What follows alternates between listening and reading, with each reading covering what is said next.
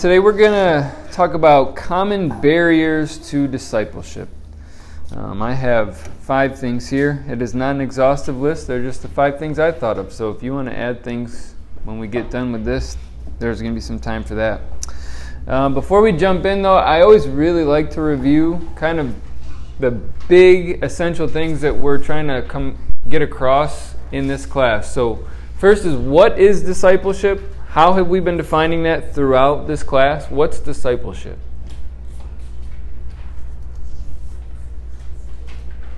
It doesn't have to be a long textbook definition. Just what is disciple making? Teaching them to teaching them to observe all that I've commanded you. Okay. So that comes out of the Great Commission. Make disciples, and he says, teaching them to obey all I've commanded. Anything else? Life lived out, gospel, Okay. how it relates to life. Yeah. To grow different seasons. Yeah. So the beginning of very beginning of summer, we said discipleship is helping each other follow Jesus.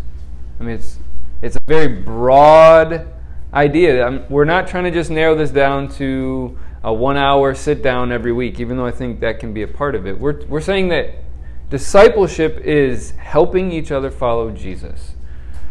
That can be an encouraging conversation. That could be somebody struggling and you giving some counsel. That can be a one on one meeting week, week in week out. Discipleship is helping each other follow Jesus. The second main thing we're really trying to get across in this class is whose responsibility is it to make disciples? Everyone that believes in Jesus, right? He said that disciples make disciples, right? The the call to of the Great Commission was not just to the 11 that were there at the time. It's not just to elders, it's not just to deacons, it's not just to seminary professors, it's to disciples. Disciples make disciples. So, we've gone through a number of things in this class, but today we're going to talk about common barriers. So, let's just jump right in. And be thinking about things that might not be down here that we can add to this list. First thing that came to my mind, having been in the DC area for two years, is a lack of time. The first thing most people are probably going to say about, I can't make disciples because fill in the blank is going to be, I'm too busy. Right? How many people think that that's something that maybe you would have thought of, maybe not verbalized, but with I'm just so busy. Like, how am I going to squeeze this into my schedule? That's that's a really like that's a thing. We have lives, we have jobs, we some of us have families, some of us we're just busy. Even with church stuff, we can be busy, right? So, this disciple making thing, how do we figure that out? So, I guess problem is we're busy. What do you think the solution is? I have a number of things written down here, but what might be some solutions to the barrier of I am way too busy, I don't have time for this discipleship thing? Ooh, we got that's a lot of hands. Cam, and then we'll come to Sean, and then Andrew. You want to be a cleanup? I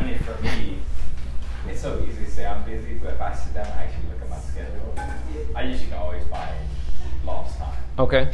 So when I say I'm busy, it's because I actually don't know my schedule very well. Okay. I have more time than I actually think I do. Okay. So let's let's take a look at our schedules. All right. Sean.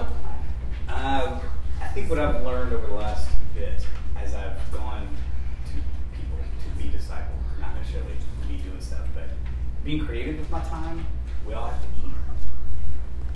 We all have to, like, there's no reason why not do it together. Yeah. Or figure out a way to do that. Yeah. Um, and I, I think probably not putting a priority on what we think is really a priority. Yeah. Um, I enjoy having dinner with my family. Yeah. I don't have to have dinner with my family every night. It's not in here. Yeah. So I think I've got a little bit of leeway. So Yeah. I think we just try to, yeah, Yeah. be creative and let go of limited control. Okay. Okay. Andrew. Yeah, just to read some great commission in what Sean said. Um, when Jesus said, "Go and make disciples," I think the language there is, "As you are going, make disciples." Yeah. So, like, as we're living life, as we are busy, just fill our lives with people, the unreached, the reached, um, make our lives open and available, and do life with people, like like Sean was saying. Yeah. As we're going. Yeah. That's good. Anybody on this side of the room? Any of that jog anybody's thoughts? All right, so I had a couple of things written down, and some of those have already been said. Like, for me, moving to this area, now I have this thing called a Google Calendar on my phone. I didn't even know that was before I moved here. I didn't have a calendar or a schedule, but I do think that I have one of those things is we'll we'll prioritize things that we think are really important. I think getting that on a calendar of like here's a block of time I could use for whatever. So I think that Cam, that was the first thing I put down. Um, in that, I think especially if you are in the stage of life where you have a job, I've found that lunch breaks and even pre-work time. So like getting up early or using if you have an hour lunch break to, to meet up with people is a, a doable thing. Um, but the big one that I wanted to spend time on was combining what you two said. I think it we don't have to overthink discipleship. Like having people just come along in the normal flow of our lives is a great time to use for discipleship.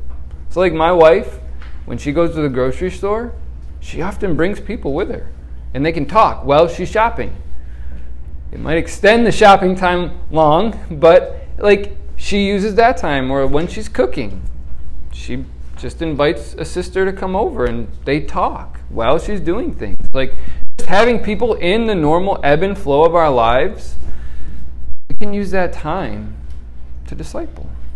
If you're single, you know, it, it doesn't just have to be, well, when you're parenting, just have them, if you're single, are there times where you go shopping, where you run your errands, where you work out or go to volleyball, whatever? Like, can you bring somebody along with you and talk about Jesus? Talk about life, share struggles, like pray for one another. Like, it doesn't have to be we block out, I have an hour lunch break. I will use my hour lunch break. The first 15 minutes will be driving to restaurant.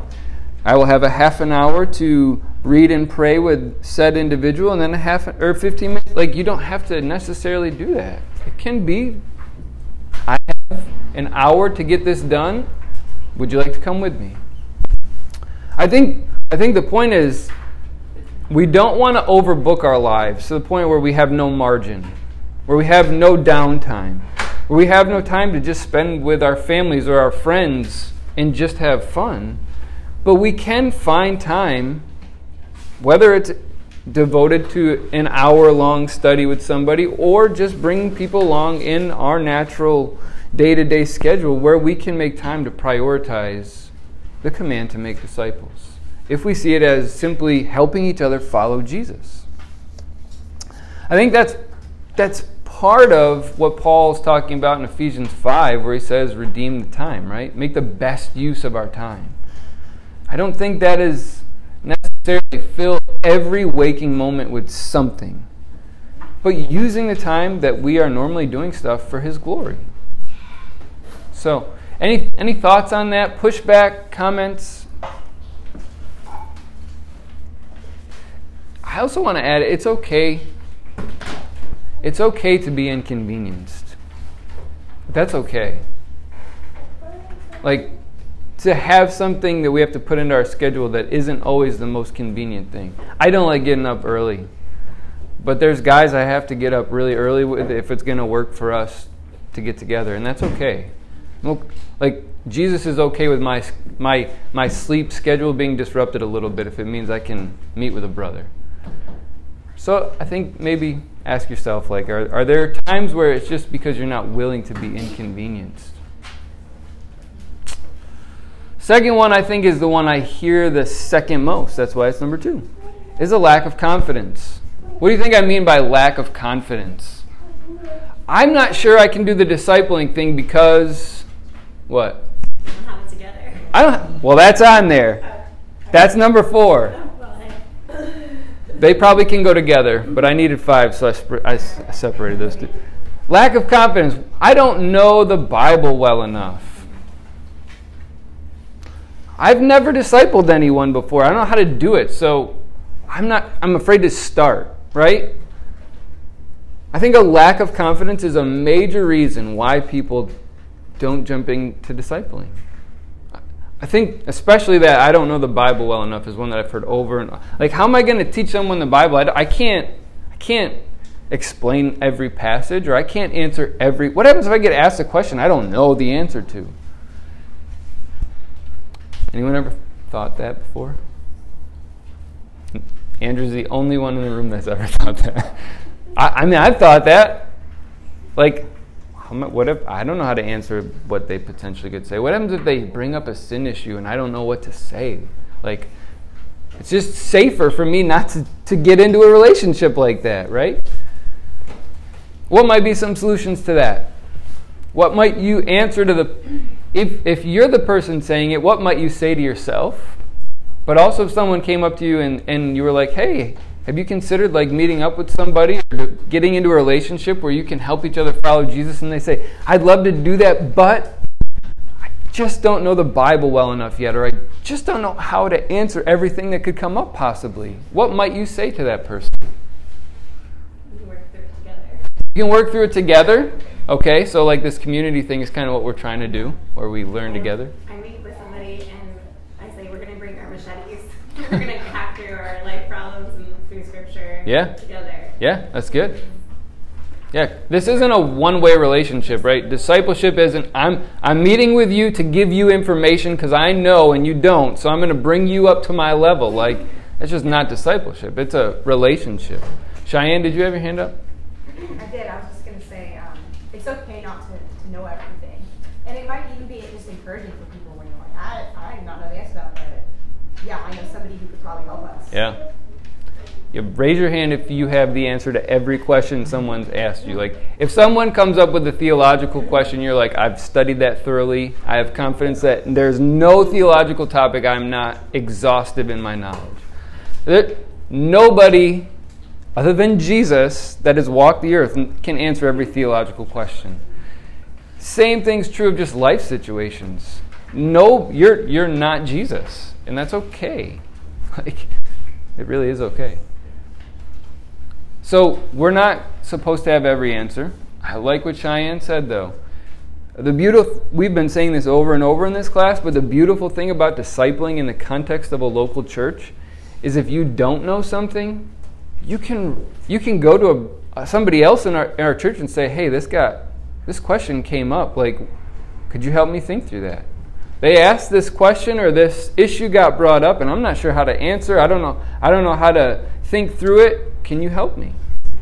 There's a lot of people in this church who have a wide variety of areas where they've studied or also just life experiences where we can draw on other brothers and sisters.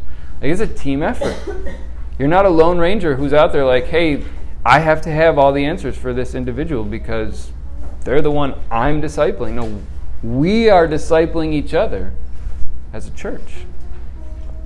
So that's definitely a huge thing. I also think, especially with the issue of I don't, I don't feel like I have enough Bible knowledge.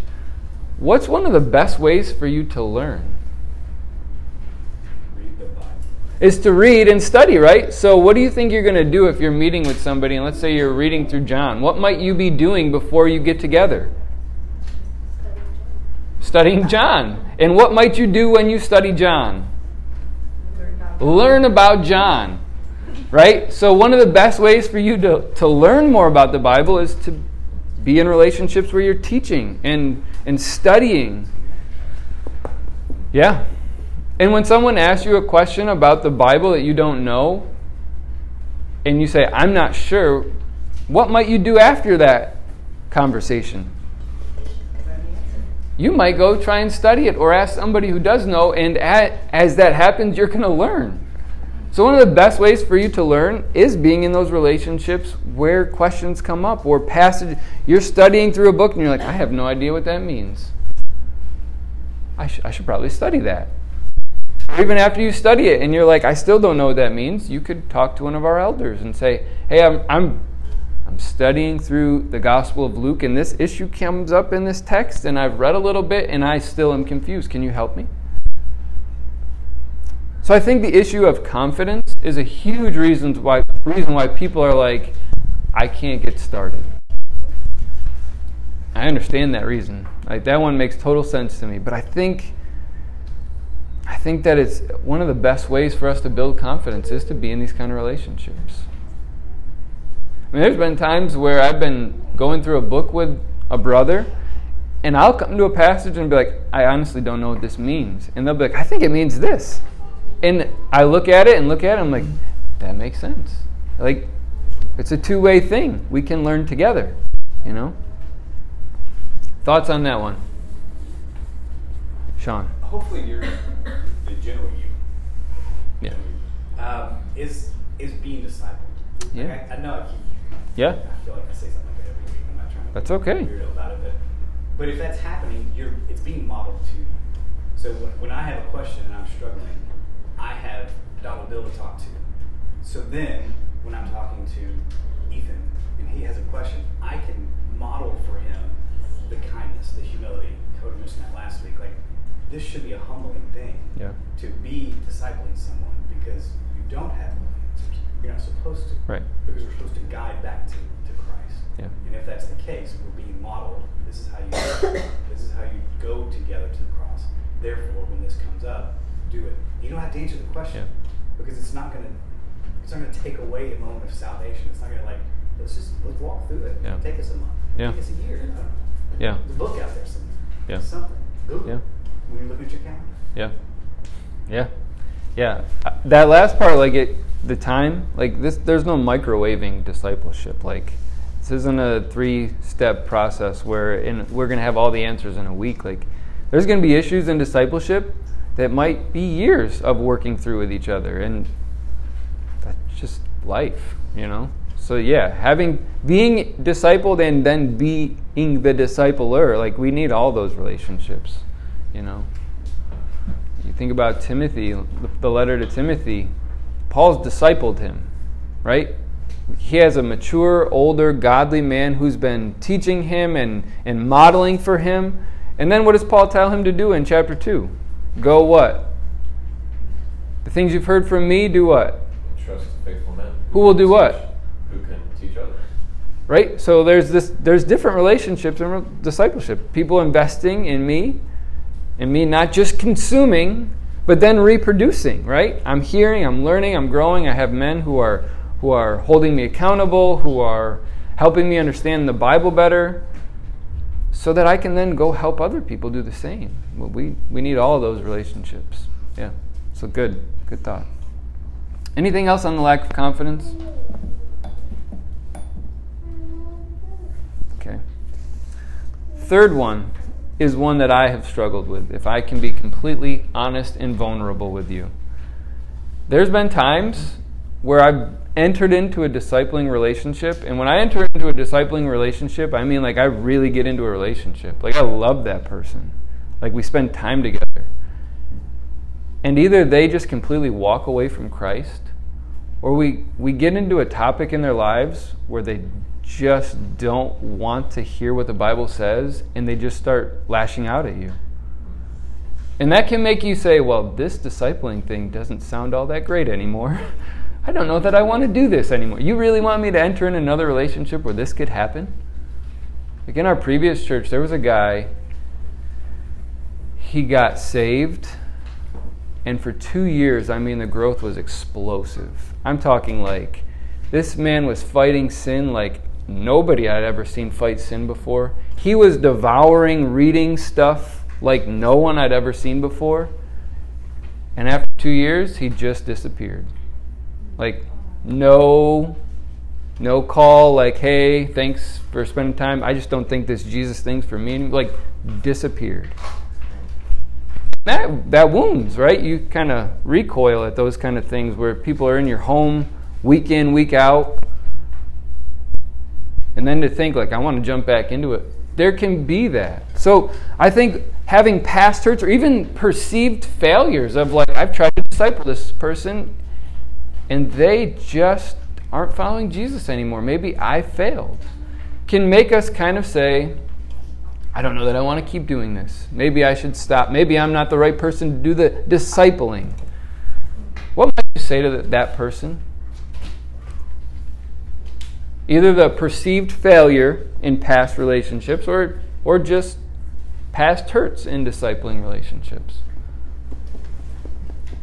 Cam. I think there's multiple just different models in Scripture of people who invested in people, and then they fell. The person that invested in fell away. Ah. I think of Paul. Paul has constant examples of the one I mind, Yeah. particularly is Demas. Yep. Second Timothy says Demas in love with this present world has left. Yep. And Paul is still, even though like Paul's getting ready to die, he's super confident. He's got people leaving him. He's getting ready to die. He's super confident in the Lord, and he's pressing on because later he'll say, "The Lord stood with me. Mhm. The Lord's always still present." I think just that encouragement from examples in Scripture that it's a normal thing to be discipling for people to leave, and also realize the Lord is still ever faithful and Yeah. next to you in the midst of it. Yeah. So Paul's a great discipler in Scripture, but he even has times. Can you think of somebody who might be even better discipler than Paul? I heard it. This is Sunday school answer, right? Jesus. How'd he do? Did anyone ever leave him? I mean, think about like John chapter 6, there's crowds, and he gives them truth, and what do they do? They all leave. He turns to the 12 and he says, You guys leaving too? Right? How about Judas? Did Jesus fail? Let's not say that, right? Jesus didn't fail, but people left him. Right? So so there's good it's just it's if, if Jesus had people leave him, even people he chose to follow him for three years and they, they left him, I don't think we're gonna have a better record than he had. But I also think another thing we can think through in those kind of situations is what is what is our responsibility in discipleship? Is is our responsibility as fallible humans to change other people? Is that our responsibility? No. Whose responsibility is that? Spirit. God, right? The Spirit of God working in people. Our responsibility is what?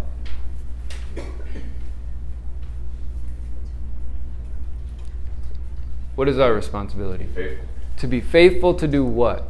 You said it the very first thing when you quoted Matthew 28. Go and make disciples. To, and what does that include? Teaching them. Yeah. Does it say changing them? Does it say sanctifying them? It doesn't. Our responsibility in discipling relationships is to speak the truth in love, is to love people, to teach God's word, to model God's. We will do imperfectly. Our job is not to change people. That's God's job. Like the results of discipleship are up to God, not us. So the question we have to ask ourselves is Was I faithful? Did I teach God's word? Did I love the person? Did I model the scriptures consistently to them? And if people walk away and we can say, well, I, we, we taught the truth, we loved them, we let them into the mess of our lives and modeled how we live our Christianity, even though that's imperfect. If we've done those things and they walk away, there's going to be rightful sorrow on our end, but I don't think I don't think the scripture would then say you failure. Like you should just you should pack it up and find something. Like the discipling part of Christianity is not for you. Like why don't you just hand out bulletins or something and like that's not it. That's not it at all. So I can speak from personal experience. The first reaction is, oh, maybe I'm doing stuff wrong, or maybe I should stop, or maybe I don't want to enter into those relationships. But the command to make disciples is still there. Like that, that's a biblical imperative. Make disciples. It doesn't say successfully by our human standards. That makes sense? Any thoughts on that? Questions, comments, pushback? if if I'm honest, I think that's the hardest of these for me is the is you get into the mess of people's lives and let them into the mess of your life. It's really hard to then have something happen to a relationship. So So, Yeah. Can you speak to, because obviously you had a long stint in ministry and have probably seen tons of this happen. Uh, how, what are the things that you like were most encouraging to you and on wanting to continue after that?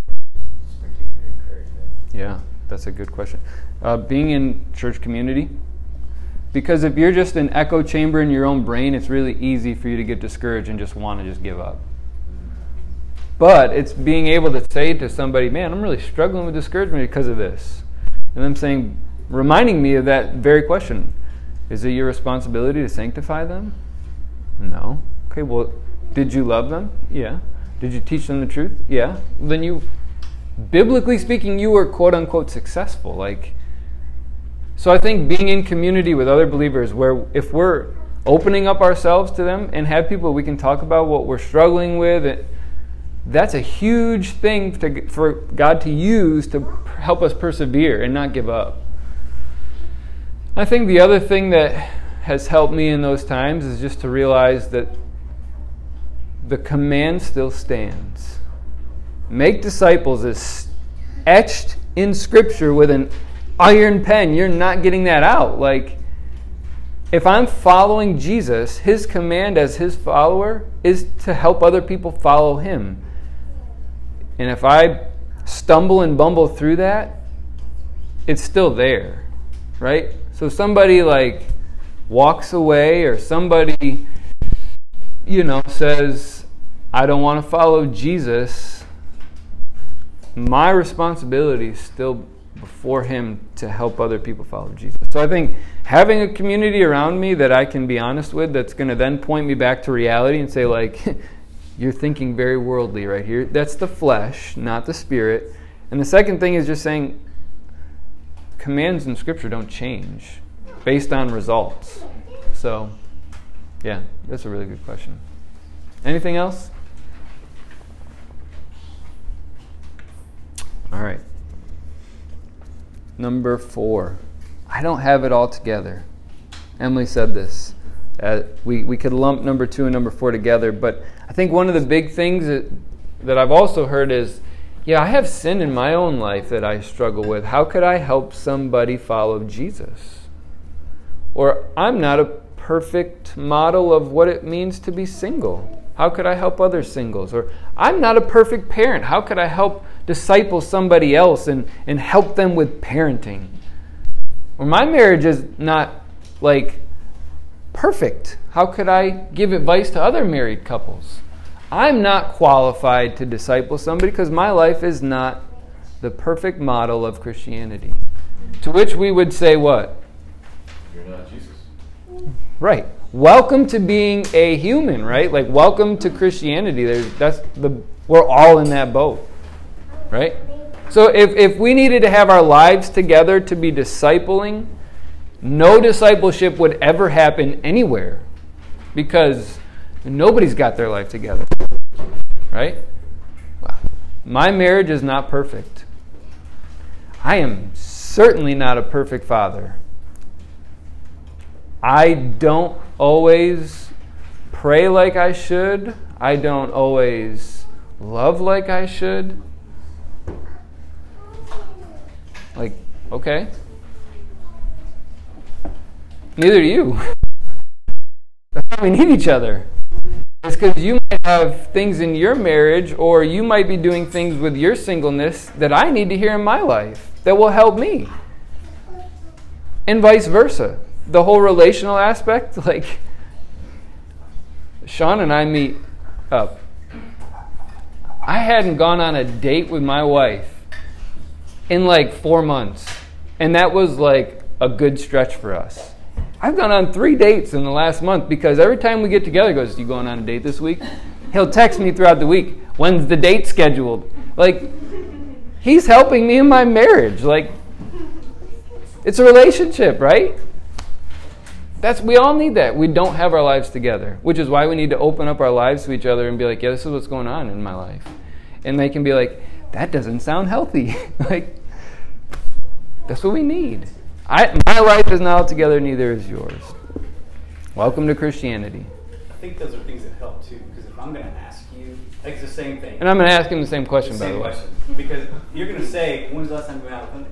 Right. And I'll be like, what do you mean? Yeah. That's not what we're talking about. Yep. Yep.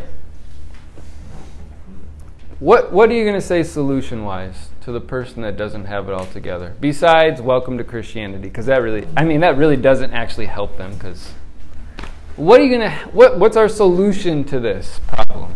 To this barrier? I think the grace of God is, uh, like, I think about, like, 1 Corinthians 15 9, Mm. uh, 11, where it says, For I am the least of these apostles, worthy to be called an apostle, because I persecuted the church of God. But by the grace of God, I am what I am, and his grace towards me not in vain. On the contrary, I worked harder than any of them, though not I, but the grace of God that was with me. Hmm. So that's Paul talking about how he's like, not even worthy to be apostle, because to rely on the grace of Yeah. to even be able to do Yeah. ministry. Yeah. I can for us. Amen. Yeah. Yeah, there's evidences of grace, even though all of us in this room would say, if we're honest, I'm not perfect at anything I do. There, God's grace, His handprint, fingerprints are all over our lives with grace. And there's, there are areas where He has graciously helped us that we can then therefore help other people. Like, I mean, I've made a lot of errors as a parent. I can help younger parents say, I did that wrong. Like this, here's some things not to do. Even, you know, that can help people. Could it also help people to know that they're not the only ones struggling with things in life? Like that's an encouraging thing. I mean, that's sometimes it's encouraging when people are like, "Man, I don't have it all together. Here's all this stuff," and you're just like, "Maybe I should feel bad for you, but I'm encouraged because I'm not the only one that's in that boat." Like that can be encouraging to know that we're not the only sinners in the church. We're not the only ones who wrestle with consistency in prayer. We're not the only ones who wrestle with finding a consistent time to read Scripture. We're not the only ones who wrestle with seasons of dryness. That, that can be an actual encouragement in a relationship rather than a reason for you not to be in a relationship. Emily.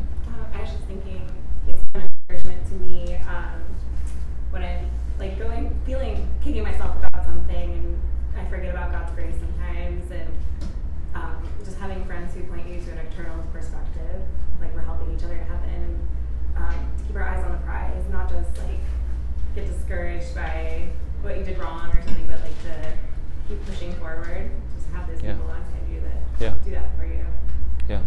like, not just be like, oh no, it's fine. Like, you know, like, it's very popular in like mom culture right now to be like the vulnerability and like I'm just imperfect and like perfectly imperfect or whatever. And it's like we're not good enough, and to remember like, but you know who is, Yeah. and it's okay. You know, it's okay. It's not Yeah. on us. It's not works-based. Yeah. Salvation to do better. Yeah, having your life not all together is just a helpful way for you to be pointing people to Christ, mm-hmm. not to yourself. We're not it. hey, I'm perfect. Look at my perfect life and be like me. No, it's I'm imperfect too. You need Jesus. I need Jesus. Let's point each other to Jesus.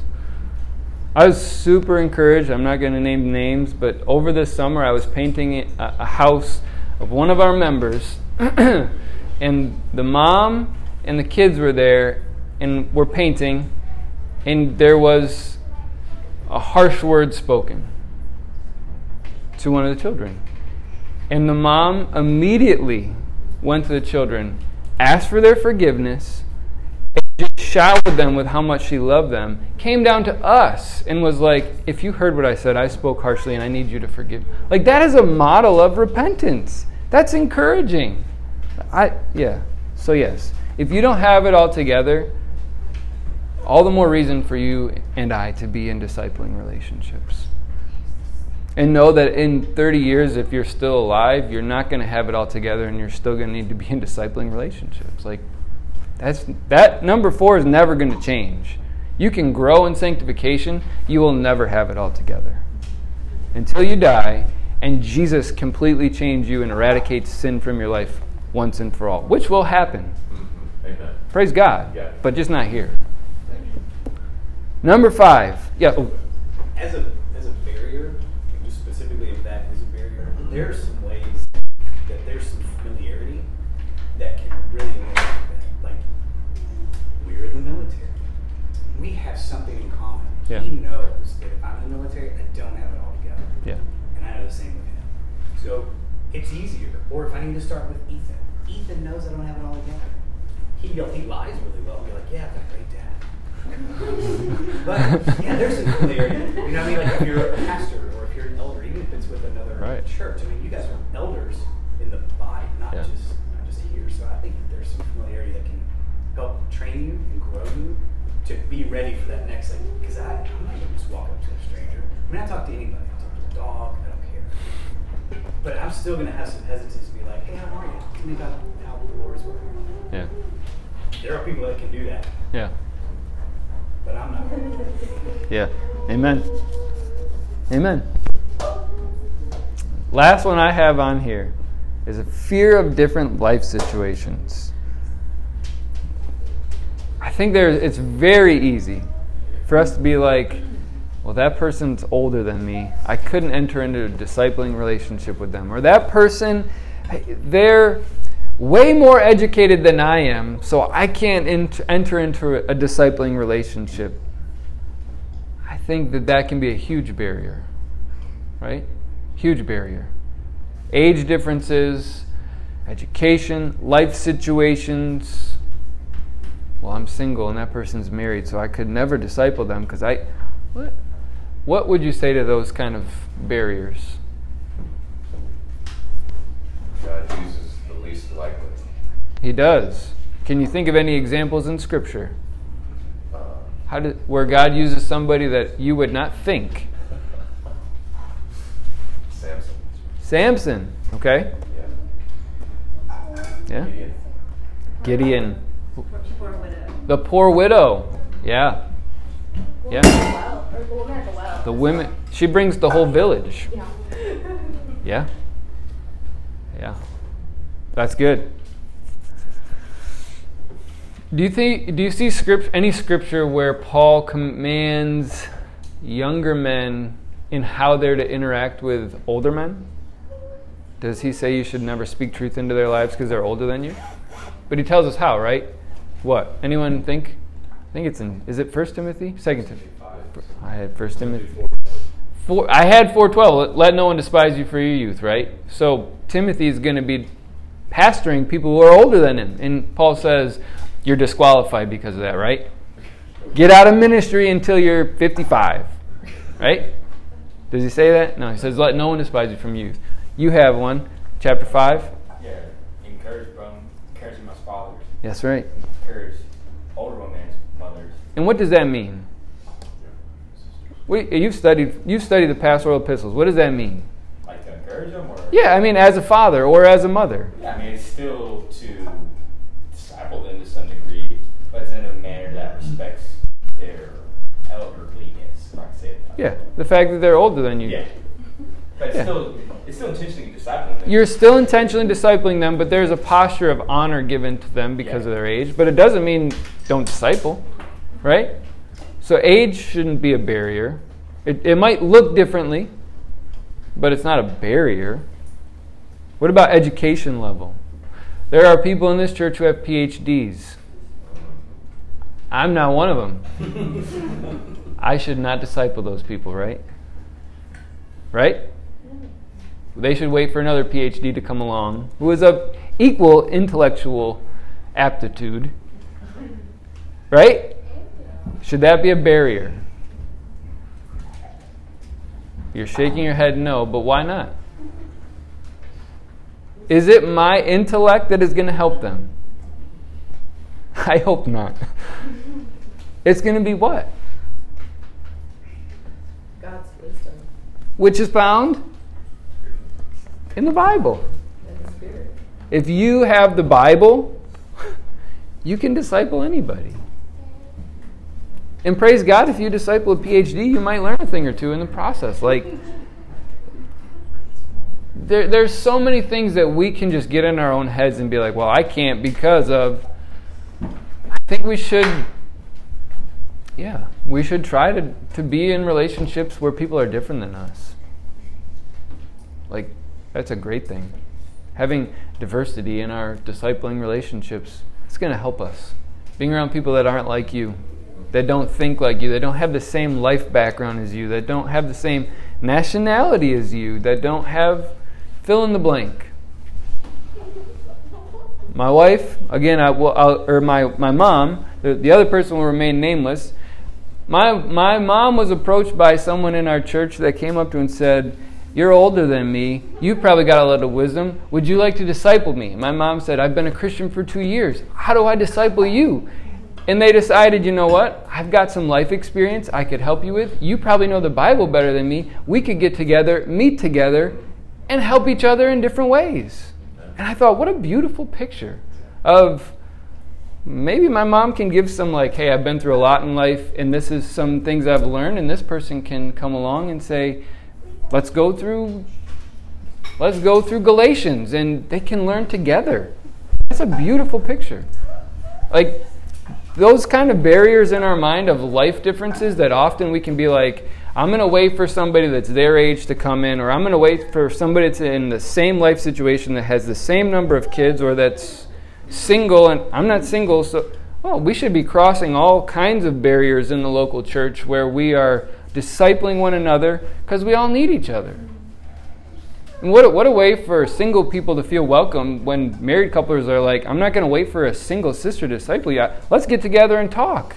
Or for single people in the church to say, I don't care if you're married or not. Like, let's get together and talk. Like, I think that helps with that kind of thing where there, there's a, in a lot of churches, there's like, well, I'm married and here's the singles, and well, best way for that to happen is discipling relationships that cross those barriers. Or like age gaps are huge in churches where, well, there's a lot of young people here, so maybe I'm not welcome. Or there's a lot of old people in this church, so maybe I'm not welcome.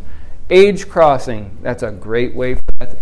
So, those kind of barriers, I think the solution there is to just start getting together, have each other in each other's homes, invite each other for coffee or for lunch. Anything on that one? I thought I saw a hand. Almost. It was a pump fake. Anybody on this one? Andrew. Yeah, I'm just thinking that I've learned the most from people who are the least like me. Yeah. Yeah. I can think of a man who's uh, handicapped, Asian, older, not a Christian. Pressed me harder into Jesus and stretched my patience and grown my listening in ways that uh, other Christians haven't. Hmm. God's using. my Yeah. life.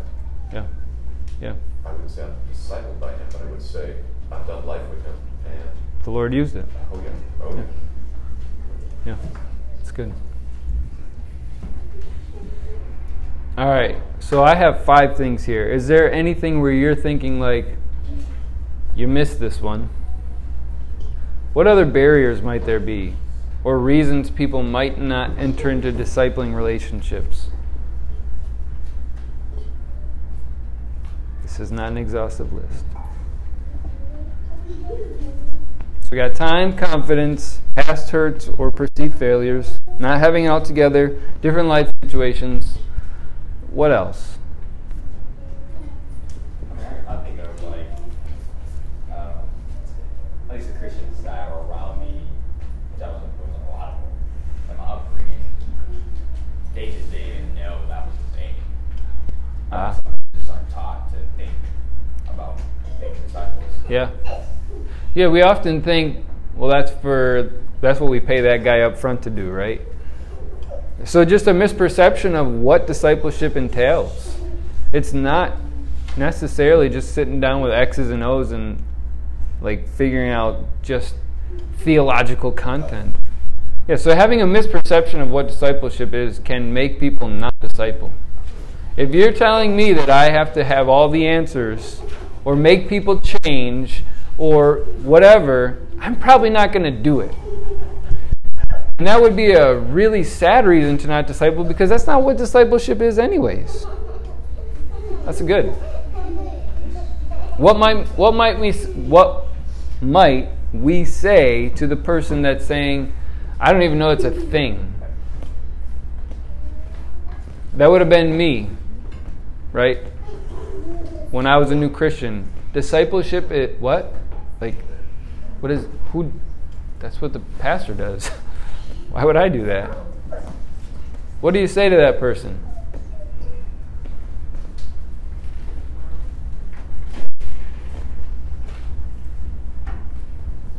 Andrew.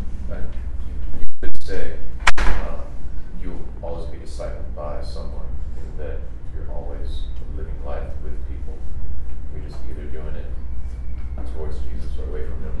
Yeah. Uh, might as well do it towards Him. Yeah. More intentional. Yeah. And let's let's figure this out together. Yeah, it's good. Yeah, I think that last part, let's figure this out together, might be a good, like, Christian way to, if somebody's like, discipleship, may- hey, let, let's just come and join me. Like, let's, let's learn this together. Yeah. Being an introvert, like saying, like blaming, Ooh. blaming your personality type on. Ah. I'm a seven. Nice. you know, I don't, I don't talk to people like that. I am super shy around people I don't know, which then makes me awkward around people. My awkwardness around people is not an excuse for me not to make disciples. So that's that's a huge one. My personality. T- I I could use that excuse all day long if it were a thing. That's good. Cheyenne. That's what I was gonna say. Well, then we should two people saying that at the same time. We need to add it to the to the outline. Yeah. Think of Moses. Uh, you think of Ah. speech impediment, physical uh, things that might become a barrier in someone's mind. Think of pride. Who am I to go? And this kind of false sense of humility. Uh, I did just walk through that whole story and bring out a number of things of Yeah. why I should not do this. Yeah. And, and Moses wasn't saying this shouldn't be done. He was just saying, I'm not the guy for it, right? Like, you could, you should do that, Lord. just, I can't. I'm not the one. Yeah, that's a really good one. Hmm. Anything else? All right. So over the next coming weeks, we're going to talk. Danny's going to be talking about how to disciple hurting people. Danny's got a, pretty extensive counseling background, so he's gonna, how do we how do we help hurting people follow Jesus? Um, we're going to talk about kind of the end aim of discipleship. What are we actually ultimately trying to see happen? Um, so yeah, we're gonna we're gonna be getting even drilling even more into like particular type of topics over the coming weeks. So, well, we're gonna since there's any last call for any comments, question, any questions. All right. I know, I hate it, sorry. So you both said, I'm sorry, Emily. Okay, now I'm right there.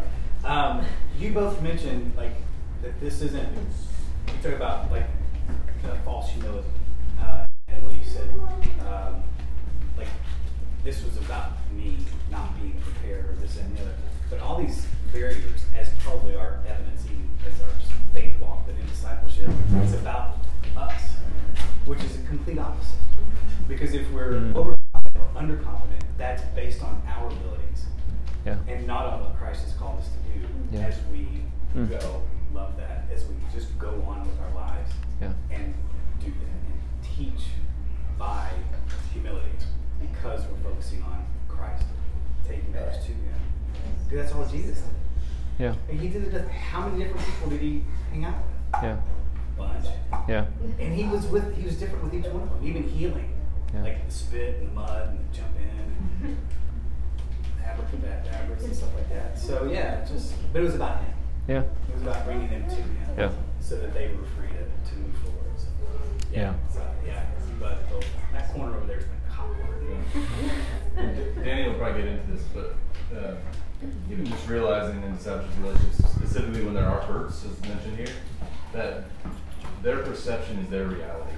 And so to come in with a club of like, just go to Jesus, maybe is not always the most helpful entry point. Instead of like, let me actually hear what is going on in your life and then pray. You know, come in more of a uh, empathetic way might be a more helpful entry point than, even though we all know like we're just helping each other to Jesus. You know, that's the truth. But yeah. The one thing I've le- I mean I've learned many things from Danny, but the one thing that stuck with me is just asking people a million questions to actually figure out what's what's actually going on. Rather than like I've listened for 10 minutes, I know your problem and I know the solution. Here, let me give you the like and then say like what? And that you're good now. Like act, what is going on? Like what do you think's going on? And how how can we just walk through life now and point to scriptures and point to Christ. Yeah, but I'm sure he will talk about all that and be immensely more helpful than I am. Yeah. But I do think what you said, all five here, all of these barriers are focused here. I'm not able because of fill in the blank, where our, our posture in discipleship needs to be that's all true. I can. but the Lord can use me. The Lord can do it. The Lord can can enable me. He can help me. Because if we're just on our own, all of these would be legitimate excuses. I can't do that. I don't, I don't know enough. I can't answer enough. I don't have it all together, and I never will. But if our, if our posture is, Lord, I'm weak, on my own, I'm foolish, but your word is, is, is wisdom. So help me point people to your word. Lord, Lord, I, I, I can't change my own life. Help me change and help me be a useful tool, an instrument to change other people. But you need to do this because I can't. So that, that's an excellent observation of like, these are all very much barriers because we're focused. I can't, I can't, I can't posture of discipleship is like, that's right. That's the truth, but you can. So, yeah, it's a good word. Let's uh, close and then again we reminded last couple weeks but they're asking that we, we kind of hang out outside of the main hall until 10.30 because they're doing mic checks so you can go back over there there's coffee and, and everything but just try to refrain from going in until 10.30 because they're doing mic checks so Let's pray. Father, we come to you, and Lord, we thank you that you are patient with us and merciful towards us. Lord, we, we thank you that you command us to make disciples, and we often don't because of things in ourselves. Father, help us to rely upon you, to have confidence in you and your word. And Father, we pray that you would help our church to ever be growing in a culture of discipleship where everything we're doing corporately and also everything that we're doing individually is, is seeking to help each other follow Christ. Father, we pray this in Jesus' name. Amen.